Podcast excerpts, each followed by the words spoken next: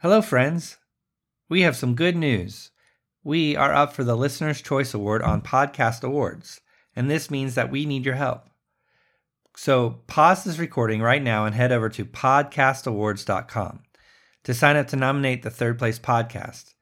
You can find us under the Society and Culture section after you sign up. And if you send us a screenshot of your nomination, we'll give you a personal shout out at the end of the month. Thanks so much.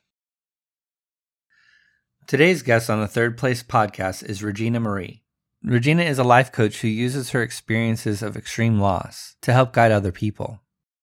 Her personal journey began in 2001 with the death of her two year old son, Joey. The chapter around this time was characterized with extremes from suicide, despair, depression, anxiety, and the fear that she would never recover. It was through this process that she realized what grief truly is the deepest fear that no one can't function with the loss and terror of stepping into the unknown. How one processes a traumatic event through the lens of past experiences, particularly past trauma, is what makes every situation unique. In her coaching, she addresses not just the loss of the present moment, but how it interconnects to a deeper identity of who we truly are and who we are called to become as part of the healing modality. She's now been working with grief and trauma clients as a specialty for over 15 years and has worked with clients from abusive relationships, terminal illness, child loss, parental loss, physical loss, divorce, miscarriage, and more. She has helped clients understand that death is not experienced as solely the loss of a person. Death is a transformation, and it is what one chooses to do with it that makes all the difference. Today, Regina will share her story of her loss of her son Joey be prepared to have many tissues handy as we hear this tragic story, but how Regina, through time, embraced the tragedy and has turned it into something beautiful. We welcome you to explore the third place with us. It is an invitation to the gray space, a space where deeper connections are fostered through challenging, empowering, and, and engaging dialogue. dialogue. You will walk away with a deeper understanding of self equipped to engage with others in life's complex conversations.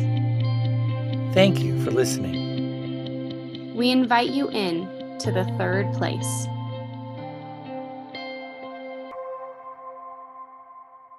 Regina Marie, we have been talking about getting you on this show for so many months. Um, you know, I feel like it's just such a sweet moment to finally be here ready to share your story. So thank you for coming on first and foremost. Thank you for having me. It means a lot to be included in this special, special place you have.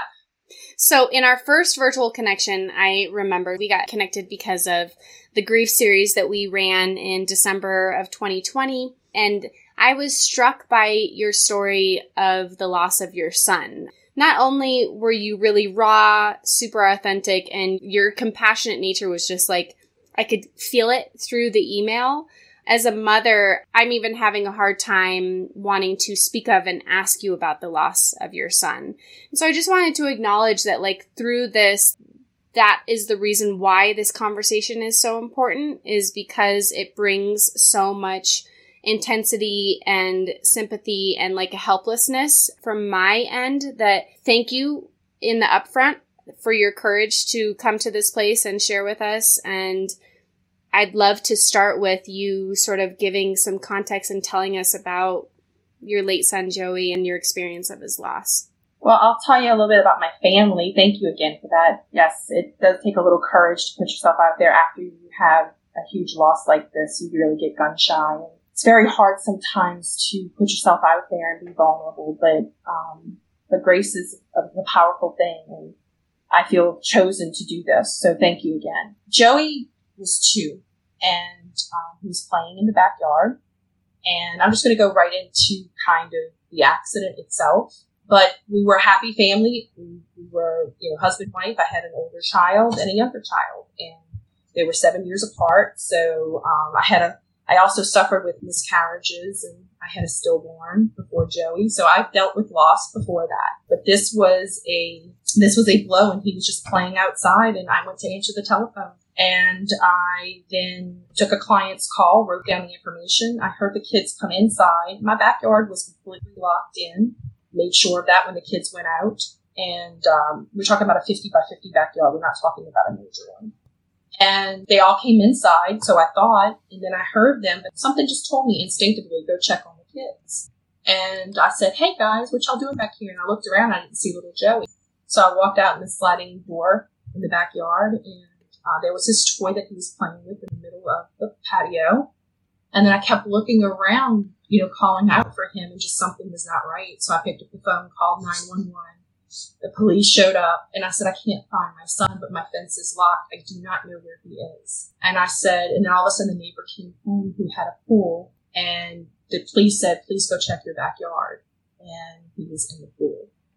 And he was face down, and they started resuscitating him. And my son, I called my husband immediately, and while they were pulling my son out of the pool, my husband ran in, and he just the horrific image I have is my son laying there, gray, now ex-husband, but my husband at the time, screaming out to God, no.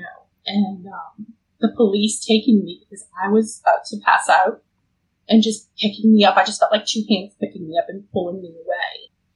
And they were like, you need to get in the ambulance. We're pulling him in. So I was completely swiped. I, I don't know how else to explain it, but it was shock that took over. I know that now, but at the time you don't. You think you're functioning, but you really aren't because nothing seems real. And so on the way to the hospital, I just was nothing, nothing in my head was making sense. And all of a sudden they said it's 12 minutes without him breathing.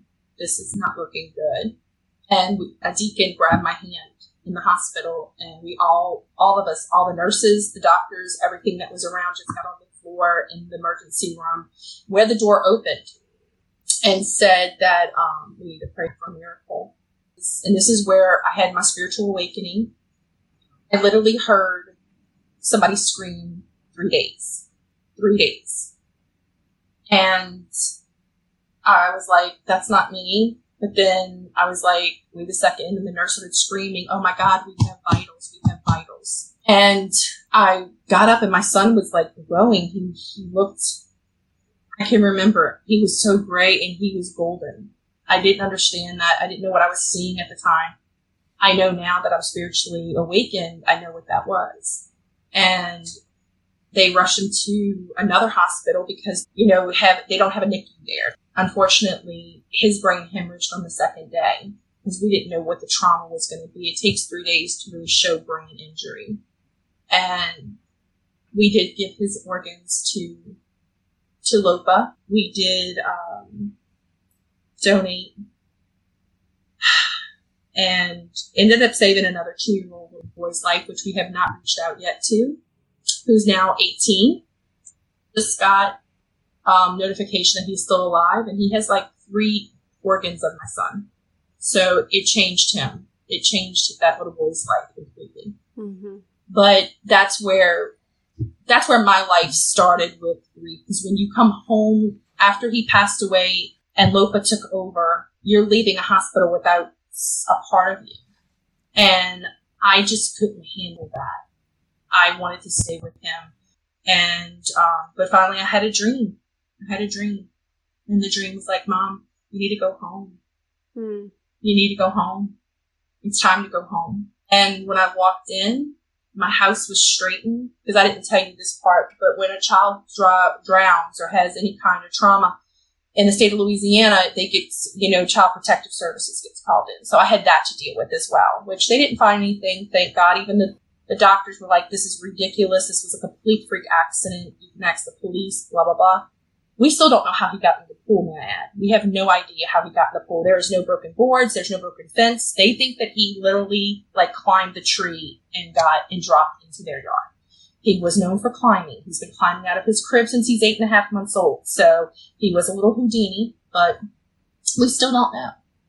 So asking those questions of why, how, that puzzled me for the first three or four days. Like, why did this happen? Um, how did this happen? What was I, am I not a good mother?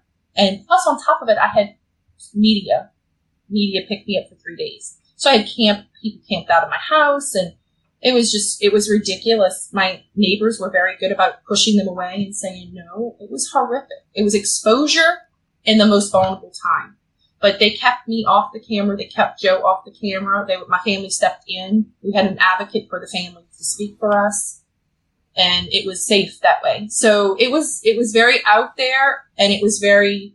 We couldn't even have time to process it alone. It was almost like we always had somebody right there. Finally, after it was done, we did have that alone time, and we were able to try to breathe again. My husband and I clinged on to each other at first and it was very healthy. It was very wholesome. And it was probably, I knew we were going to make it because of that.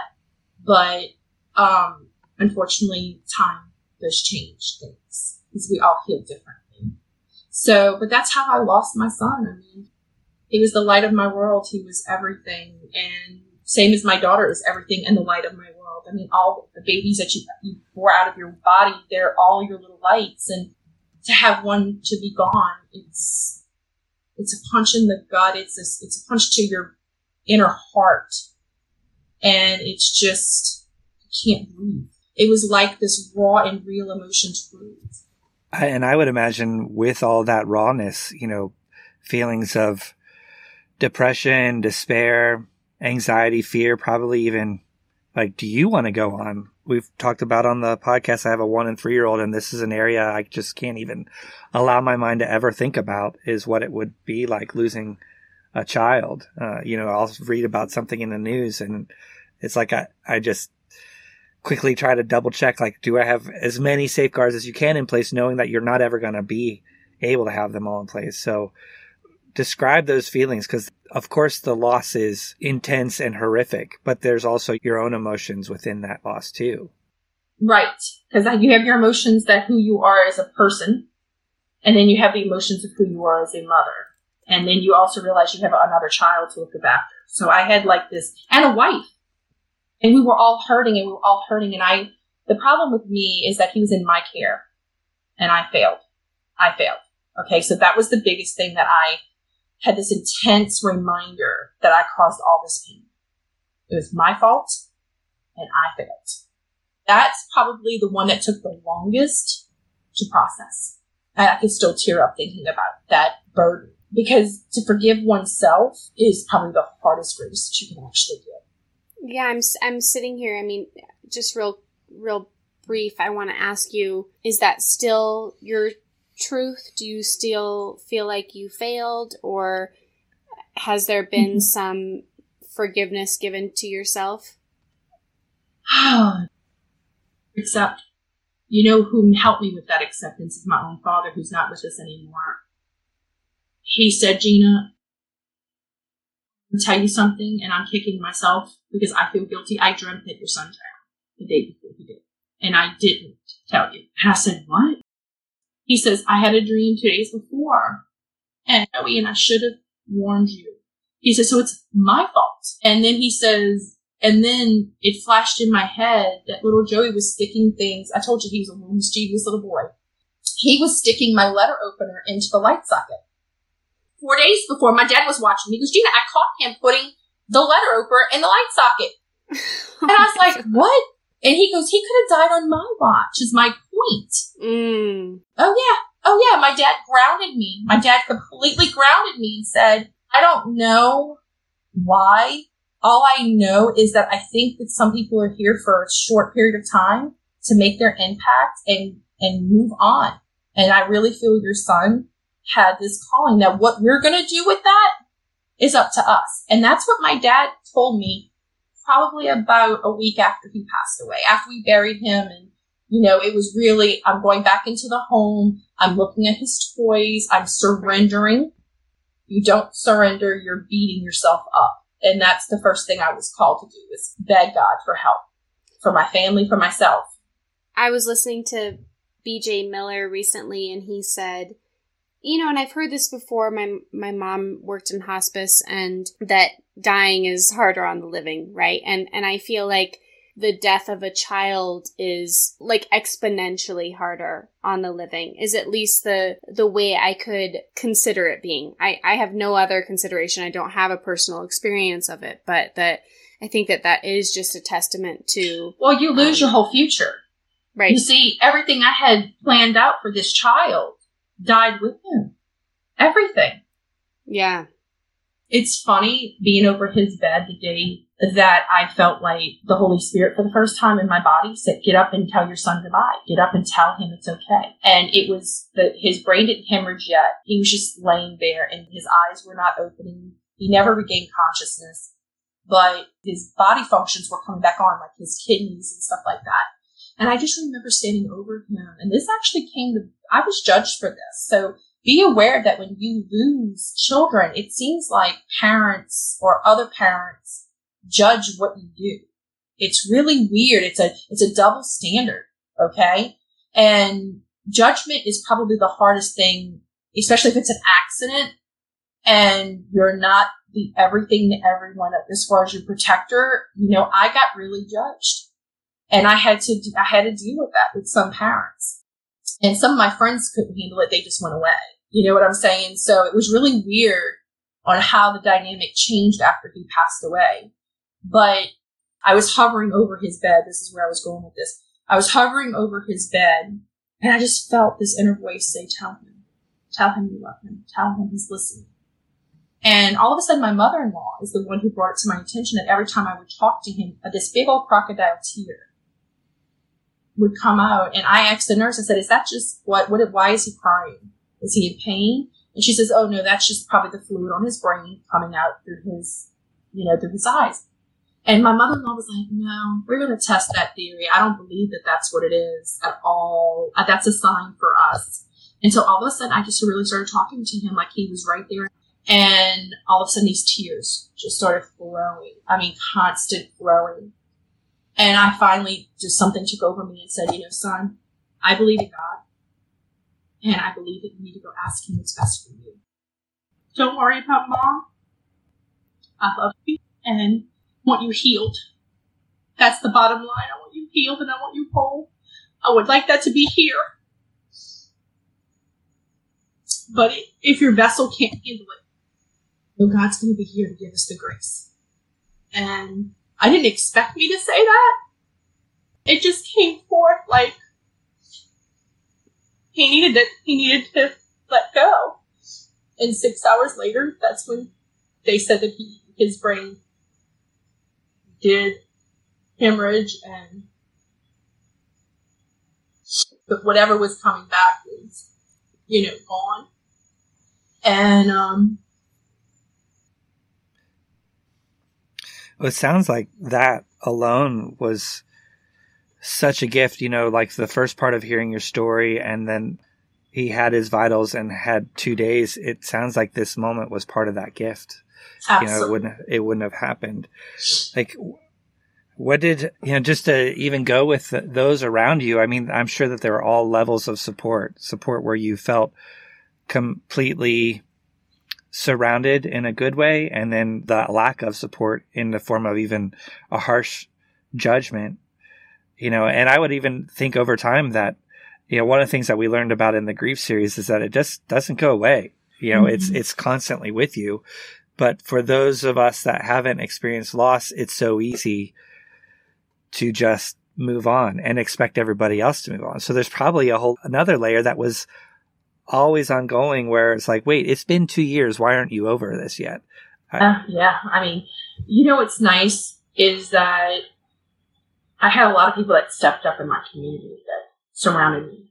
And my doctor and my spokesperson, which is his godmother, got on television and explained what's going on. People just started outpouring monetarily.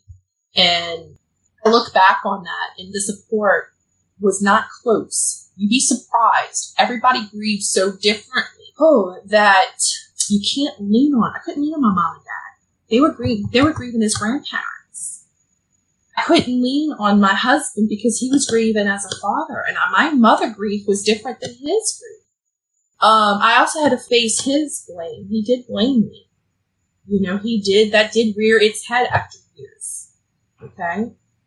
And I even called it out. And I said, Joey, I know you blame me and I know this is going to come to separate us eventually. And he says, I'm fighting it with everything I got. He knew. He knew the kind of mother I was. He stood up for me and actually defended me, you know? So I have support. Oh, I mean, I could go on and on and on about people that wrote me letters. Um, I just lost a child. She was playing with the balloon and the balloon popped and it went straight into her, her lungs. And I'm the grandmother, and I was watching let her play with the balloon, and she died in front of me, and I could not save my grandbaby. And the, she was weeping on the phone, weeping on the phone. She left me a message. And all these people were coming out the woodworks with loss, and they didn't know what to do with it. They didn't know how to process it. And I started writing everything down as I was processing. So I had kind of a long journal of my first five to 10 years. But the, the biggest thing about support is that you can't go to your immediate, your immediate foundation. Your foundation is broken. Like somebody put a grenade and just blew it up and everybody's so wounded that you can't reach out to the people that you are so used to. You have to go out and find. And most people don't feel comfortable with doing that. So it's like, how do you even begin? Um, because like I'm struck by the fact that I'm hearing you go through this journey of processing and growing simultaneously. And it's it's very rare, I'd say, for both of those energies to coexist. Like I think that when you're in this state of growing requires action and I feel like processing is like I need you. I need someone. I need, I'm feeling needy. And, you know, I just want to acknowledge that that's why meeting you has been such a gift is because clearly I feel like you're an outlier in this way that you were doing both an input and an output mm-hmm. at the mm-hmm. same time. And that there was this sort of this dance going on.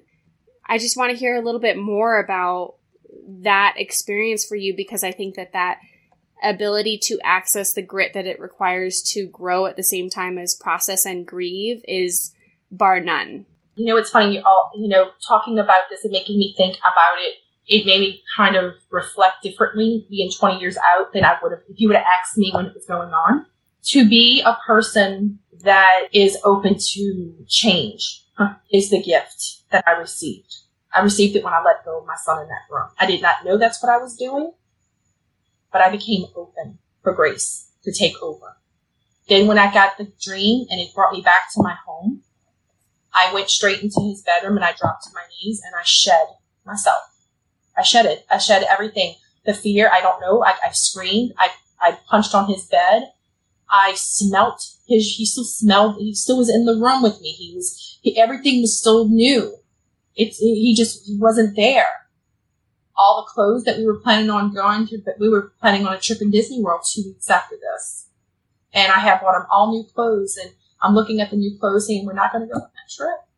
There's no way we're going to go on that trip. There's no way we're going to do anything. I don't even know how to breathe. And finally, I just started screaming. This bellow, this rawness came out. It's all the stages of grief, you know, barterment, you know, you try to, you know, make deals with God. Just get me through this for this next 30 seconds and give me a sign or however you do that back and forth. I don't know if I can even find the words to say this appropriately, but because any kind of loss or sacrifice would never be, you know, a gift. But, but also for so many people, I think this, your journey is a gift for others. Your son's journey is a gift for others. And one of the things I hear that's just fascinating is, you know, we, we just aren't equipped with the tools to talk about this kind of thing. Mm-hmm. And I think that the question I have, which I think could be a gift for so many other people, how can people engage with you? Like, if there is someone that they know that they're close to that has had this kind of loss, but they don't know what to say, how could they show compassion to that person and and be genuine and be heartfelt and be what they need to be for that person going through that kind of loss. The biggest thing, I had a sister-in-law in the very beginning of my first couple of weeks. She actually used to call me every day and just say, Hey, did you brush your teeth today? It's okay if you do. But can you get up and go brush your teeth? Brush your teeth while you're talking to me. Tell me what's going on with you. Yeah. And that's sometimes where we need to meet people. It's finding out where they are and caring for the vessel first. Then the heart of the emotions will come. Then the flow of that grace will come in for the soul. But you have to first what? Choose to reach out. Choose to be vulnerable and reach out and ask for help. And that's the probably the whole the whole hardest first step is the is the hardest step they always say, and that's the hardest step is to find out which direction you're called to be. You know, I think that oftentimes we feel a sense of love when we connect with people. So when we're experiencing someone's grief, we want to share our own grief, right? Because that's a connection that we can share. But I do think that one of my greatest takeaways in this conversation is just the power of sitting with what it surfaces for each one of us. You know, David and I are both parents to young children right around the age that you're talking of. And I know just in the amount of tears that our listeners can't see that we've shed during this conversation, that it, it feels very raw and real to us and that it's bringing up all of our greatest fears, right? And that it is about acknowledging those fears, but it is not about that exchange. It's about giving the space to share that story that sometimes connecting has nothing to do with sharing your grief story in the moment, that it actually is probably the complete opposite. It's just listening and it's just sitting with your experience, recognizing it, and then opening back up to be a vessel to receive and understand what's happening for the person that's in it. And Mary, I want to add one more thing validation to validate one's person. Like Joey had a uh, a cousin. Um, they had a child two weeks after I had my son, and when my son died, a year later, their son was diagnosed with leukemia, and they grieved totally different. And then when he finally passed away five years later, everybody was looking to me like, "You went through this. You can help them." And I went, "No, their grief is different." They had to prepare for this loss. They had to face it on a regular basis. They just, they just waiting for that shoe to drop at times. And then all of a sudden that shoe got, you know, because he did go into remission and it was, okay, we can be normal again. And then all of a sudden the shoe dropped again. It was this yo-yo cycle. I never had that. That's a different form of grief. So I couldn't help them, but I did tell them this. I validated and it was hurtful, it was painful, it was a loss but their experience did not match my experience. But I'm here when they want to talk. They want to talk about their experience and I can talk about my experience, but whenever they want to do that. Because that's the biggest thing is validation that even though it might look similar, that it's really a different experience once you dissect it. Nothing's ever the same. Well, uh, Mary said it, you know, you all haven't seen our tears, but I'm sure that there are tears out there. And Regina, again, this has been a gift for us and for so many people. Joey's life is a gift. And we could not be more grateful that you would come and share it with us. So we thank you so much. We love you and your story and your family. And for those that would like to get connected, uh, how can they do that? How can they reach out to you? Um, they can reach me on Facebook or um, I have my website now, which is. And I just basically help people remove blockages or however they're feeling that they are stuck, if they are stuck. And that's probably my biggest message is that we really find your soul purpose. And if you have a loss, if you have grief, but I also help with more than that it's more of knowing your soul purpose and discernment and just having that the drive to do so. No, they're here for a reason. Awesome. Thank you, Regina. Thank y'all for having me. It means so much to me. Y'all have been such a little blessing, really big blessing, I should say. This this opened me up again, and I haven't felt this way uh, to process all this and share it on a different level. So thank you so much for the opportunity. Oh, well, it is mutual to say the least. And um, I think that, you know, synergies exist, right? I think that's another big yes, takeaway of this. So, so yes. I am, uh, again, thankful for the synergy of, of coming across you in our lives and for you sharing your story so authentically. So thank you. Thank you so much. Be well.